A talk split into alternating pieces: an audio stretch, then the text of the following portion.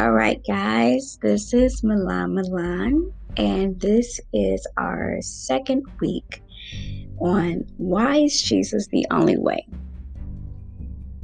So, as I've mentioned before, it is important for us to discuss other faiths so that when we say run across them through our daily lives, we have something um, to express to them on we, we know a little bit about their faith to be able to explain to them why it is not um, what they should, how they should live, and how Jesus is the only way. I mean, we know our faith, but they can be uh, confusing to some if you don't know much about their faith so that you can combat it with scripture, because they'll say things and it may sound good and it's close to the truth, and it can almost be confusing, where you then go back to your Bible and then you stand on God's word and you see the flaw, right, in their um, doctrine. So we're going to discuss two faiths. One is Jehovah Witness, and the other is Mormons or Latter-day Saints, right? Same. Now, last week we did talk about atheist Islam and um, Catholicism. That was part one. If you missed it, please go back and listen to that. But this week we will be talking about Jehovah Witnesses and Mormons, or they can be referred to as um, Latter-day Saints. Now, before we get into this study, I would like to bow our heads and pray. Heavenly Father, I thank you for this opportunity, Lord, for all of the listeners. Lord, I ask that you speak directly through me, and it is only your words. You have opened my eyes to oh, these other faiths, Lord, and you've given me such a passion for it that, Lord, I know that it is only you to expose the truth, expose the truth, expose the truth. I thank you, Jesus, for your everlasting patience that you have had. I know one day it will not be. Amen. All right. So the one thing about all of these walks of faith is they lack true salvation. So just as last week, Uh, we will be discussing the two. So I broke it down in definitions last week. So basically, the definition of a Jehovah's Witness is they, you know, this is the part that kind of is like, what? You're not Christian. But they say that they're a Christian denomination with non-Trinitarian beliefs distinct from mainstream Christianity. I hope you caught that. I'm going to go over it in just a second. And for Mormons, they say they are um, a follower of millenarian Christian movement, and it was founded in the U S in eighteen thirty by Joseph Smith, Junior Now, before we really even go into it, I just want to point out, you see how Jehovah's Witness, the definition itself is contradictory. How are you a Christian denomination with non-Trinitarian beliefs distinct, right? You get that word distinct from mainstream Christianity. I don't understand it. So you with us or you not with us, right? And truly they're not. Okay. But it's just the definition alone was like, you're already contradicting yourself. So now Jehovah's Witnesses, they have approximately eight point seven million. So I guess this is why one of the reasons I, I was led to, because they have a lot of people under this belief system that identify as a Jehovah Witness. Jehovah Witnesses, as we read in the definition, they reject Trinita- Trinitarianism. So they do not believe in the uh, Godhead, right? And I, I don't understand that, but they don't. So they also prefer to use their own Bible.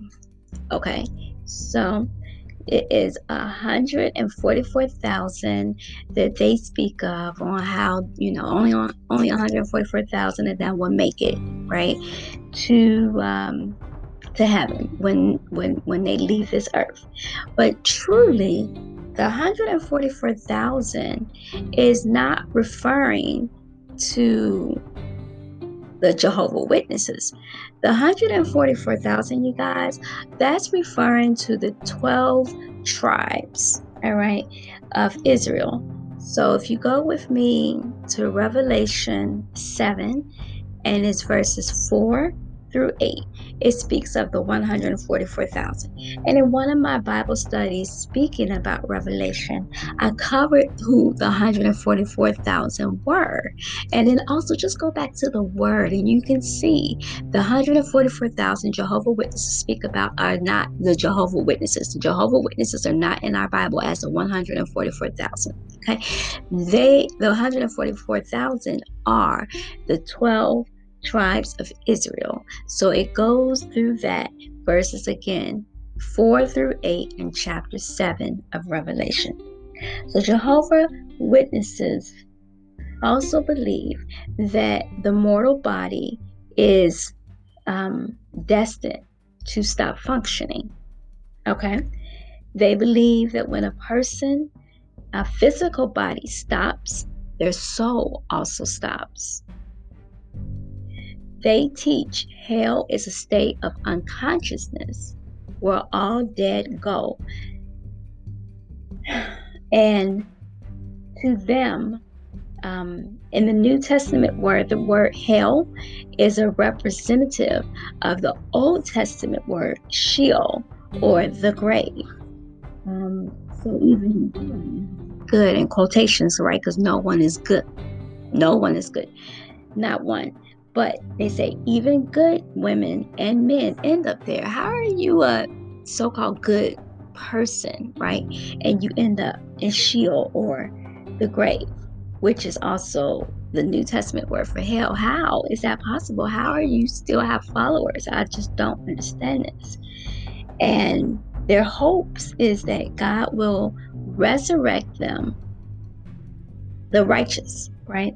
And then they also say Jehovah Witnesses' death is their penalty for sin. So there is no eternal punishment, um, according to Jehovah Witnesses. So they believe eternal torment, it violates God's loving nature. No, it does not. It's God's judgment. So Mormons, Mormons believe that they are the descendants of Jacob, who were led out of Jerusalem at the time of the Babylonian captivity. Okay. Not true. They do believe they have a divine purpose, and that they were sent to receive physical bodies before coming to earth. So they dwelt with their spirit, um, or Heaven Father, spirit children. Now, these are their beliefs.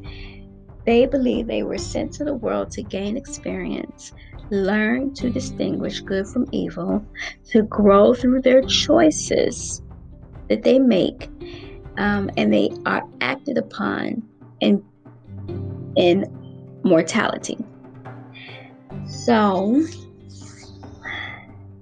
the Church of Jesus Christ of Latter-day Saints dates back to the eighteen hundreds. Mormons also do not ascribe to the Trinitarian beliefs.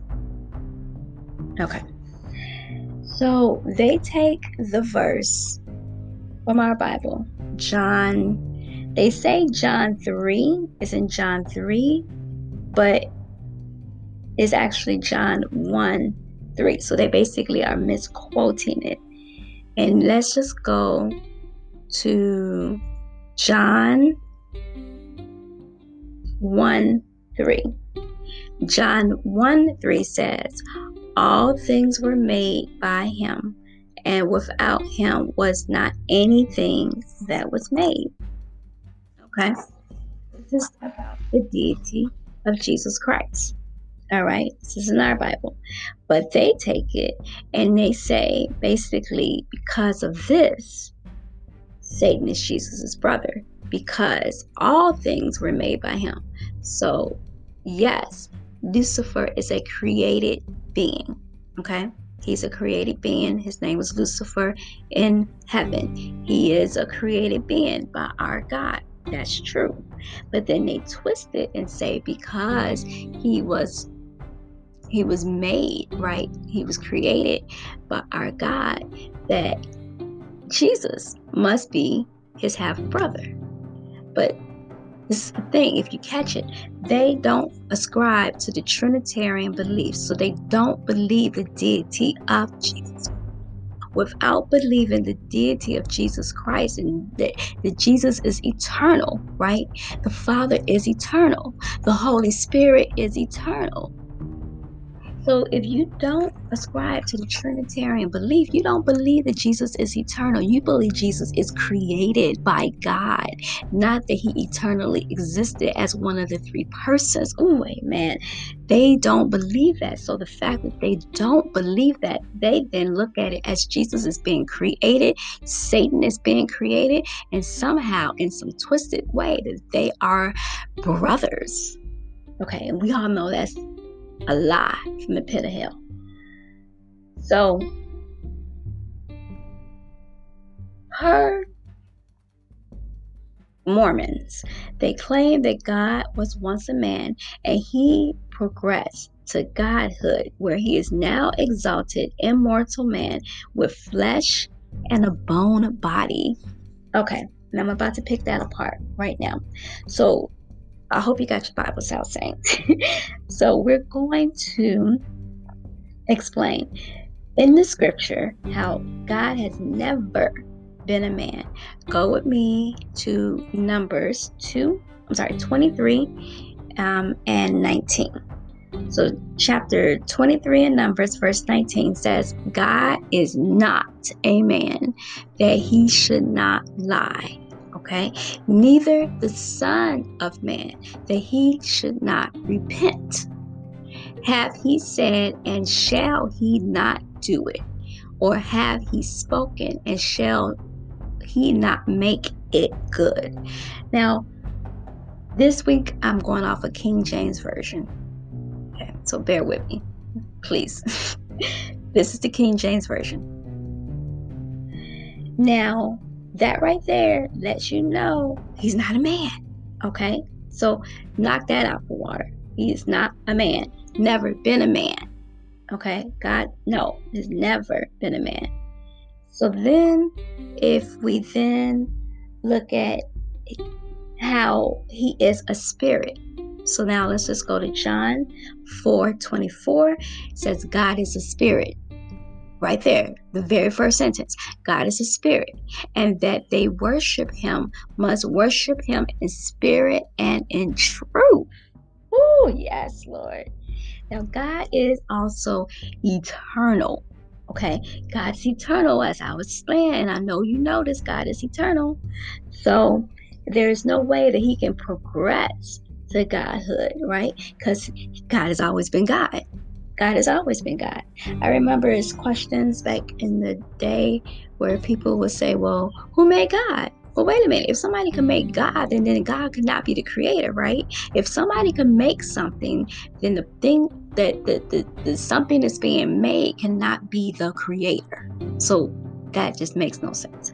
Okay.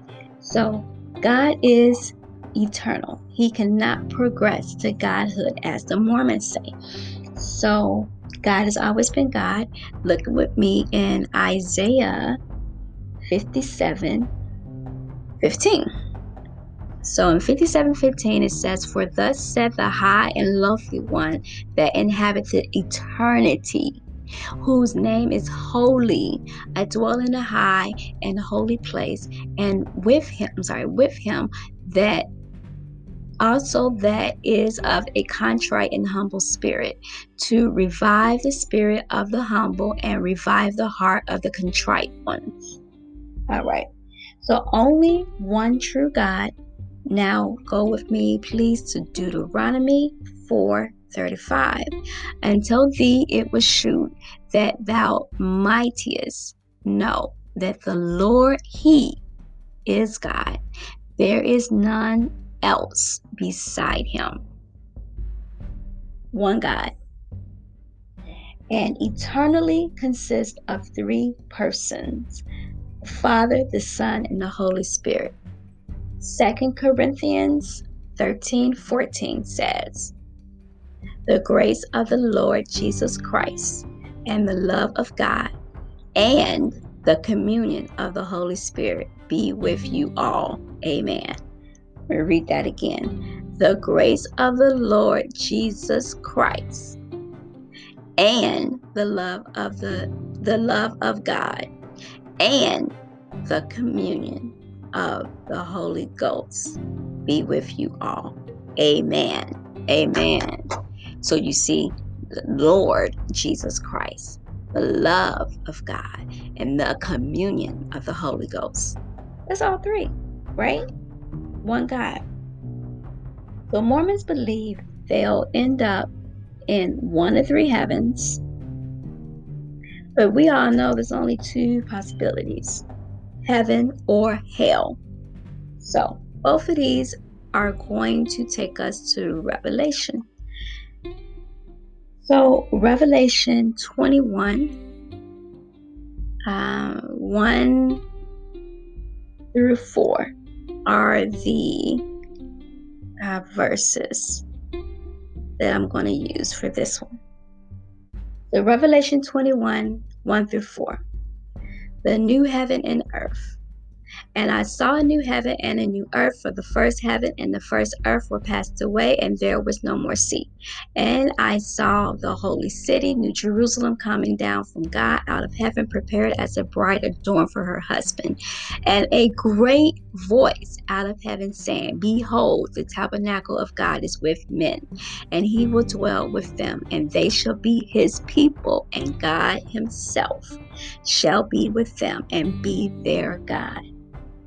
And God shall wipe away all tears from their eyes, and there shall be no more death, neither sorrow nor crying, neither shall there be any more pain, for the former things have passed away. That's heaven, okay? That's speaking of the new heaven. Now, hell is going to be Revelation twenty, and it's thirteen through fifteen, and it reads, and the sea gave up the dead which were in it, and death and hell delivered up the dead which were in them, and they were judged every man according to their works, and death and hell were cast into the lake of fire. This is the second death, and whosoever was not found written in the book of life were cast into the lake of fire. This is why it's so important for us to speak the good news, to give the gospel, to explain to people their wicked ways. We are all have sinful natures. It's only when we submit to our Lord and Savior that we know we are going to heaven. We know that we have accepted his gift, that when he died on the cross and he rose again in three days, that we do have salvation. Without that, there is no salvation. There is only one way to God, God, and that's through Son, Jesus Christ. It says it. It says it's in the book. I believe it's John I believe it's John six fourteen. And just take a look before I finally say that's what it is. And no, I was wrong. I I think I got that backwards. Oh my goodness, I'm so dyslexic at times. Okay, I'm sorry. So it was John fourteen six. I, I get things backwards. Oh, I get, I'm sorry. I get things backwards. John fourteen six. Jesus said unto him, I am the way, the truth, and the life. No man cometh unto the Father but by me. Said it. John fourteen six. That's my correction. John fourteen six. I just want to be clear. It's John fourteen six. There is only one way. John fourteen six. So, by someone rejecting the Trinity, right? And the Trinity is God the Father, God the Son, God the Holy Spirit. How can you truly accept Jesus, the Jesus of the Bible? Only Jesus. There's only one Jesus. It's not these made-up Jesus that they have made up. It's only one, one Jesus. And he was not a created being by God because he's always existed. Jesus has always existed. God has always existed. The Holy Spirit has always existed, which means they are eternal. They are one God, but this is the Trinity, three persons. One God, three persons. So how can you truly accept Jesus for taking on your sins and then have true salvation, right? So none of these faiths are giving you salvation because you aren't believing in the Trinity to start with. Your Jesus, if you have one, isn't the right Jesus. It's not. Okay, if it's not the Jesus in the Bible, the Holy Bible, then it's not the right Jesus. So I don't know the walk that you have now. I don't know where you are now with your walk in God, with God. If you don't know him, please, I implore you to invite him in. Get to know the one true living God. And we say he's true living God because he resurrected. He was buried for three days. And then he rose again. He is not some God that is not living, that does not hear us, right? He hears us, he, he sees our cries, he sees our needs before we need them. And, and the wonderful thing with this, our God, is that he will meet you right where you are. You don't have to um, do this, do that, do this, and then come to God. Amen. He'll meet you right where you are. Wherever you are, right where you are, God will meet you. All you got to do is invite him. He'll meet you. He'll show up. He will show up. I remember when I was younger, even even myself, um, but I heard other people, you know, we would say, well, I got to do this first. I got to do that. I can't go to God. I can't, you know. Nothing of that is biblical. Okay? God will meet you right where you are. All you got to do is invite him in. So for anyone who doesn't know that they're going to make it to heaven,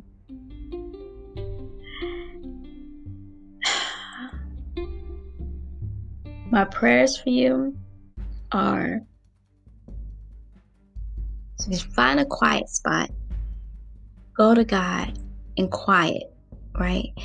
And ask him to reveal himself to you.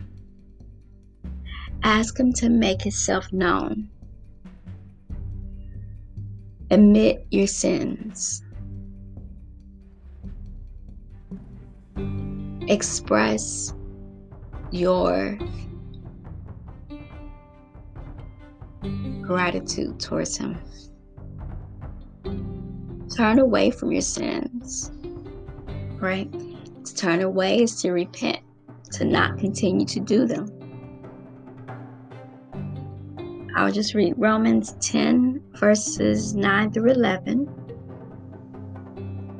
And it reads, Thou, that if thou shalt confess with thy mouth the Lord Jesus, and shalt believe in thy heart that God has raised him from the dead, thou shalt be saved. For with the heart man believeth unto righteousness, and with the mouth confession is made unto salvation. Right there, that's one of the many scriptures about salvation. Confess with your mouth, believe in your heart. Trust in the Lord and only the Lord. And that's with everything. Trust Him with everything. Trust Him with your life. Trust Him about your children. Trust Him about your finances. Trust Him about your dwelling where you live. Trust Him about the friends, the company that you keep, who you should be around, who you should not be around, the places you should go, the things you should watch on T V, the things you allow in your ear gates, the things you allow your eyes to see. Trust Him with everything. Trust Him. Accept Him into your life. Because as we just read in John fourteen six, He's the only way. Jesus is the only way. John fourteen six, I'm going to read it once more. Jesus said unto him, I am the way, the truth, and the life. No man cometh unto the Father but by me. Think about it. Pray about it. Come to Jesus. He will meet you right where you are. Promise He will meet you right where you are. He is a true and loving, loving, merciful God. But like I said before, just as He is merciful, He is also just, and judgment is soon to come upon this entire world.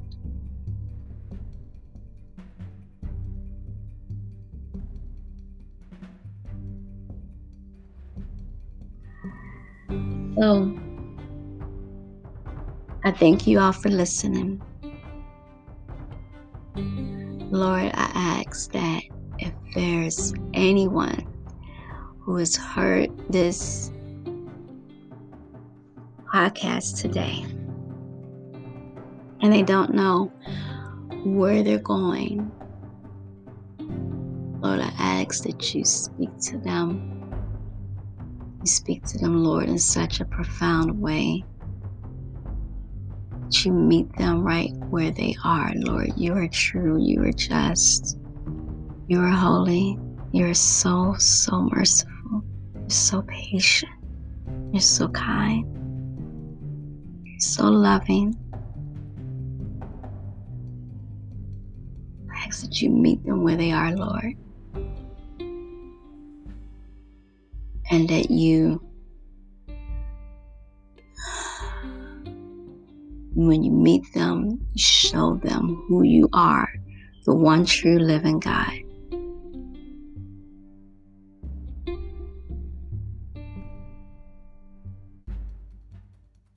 And if you are a Christian, spread the word, because Jesus is coming soon. We're told to spread the good news. Spread it. Whatever platforms you have, talk about Jesus. Tell someone, because it's the loving thing to do. Truth. It's the loving thing to do. It's to tell them about a way out of this crazy, chaotic world and the things to come, and how much love our Father has for them. Until we meet in the air or at the next session, Jesus loves you. Peace.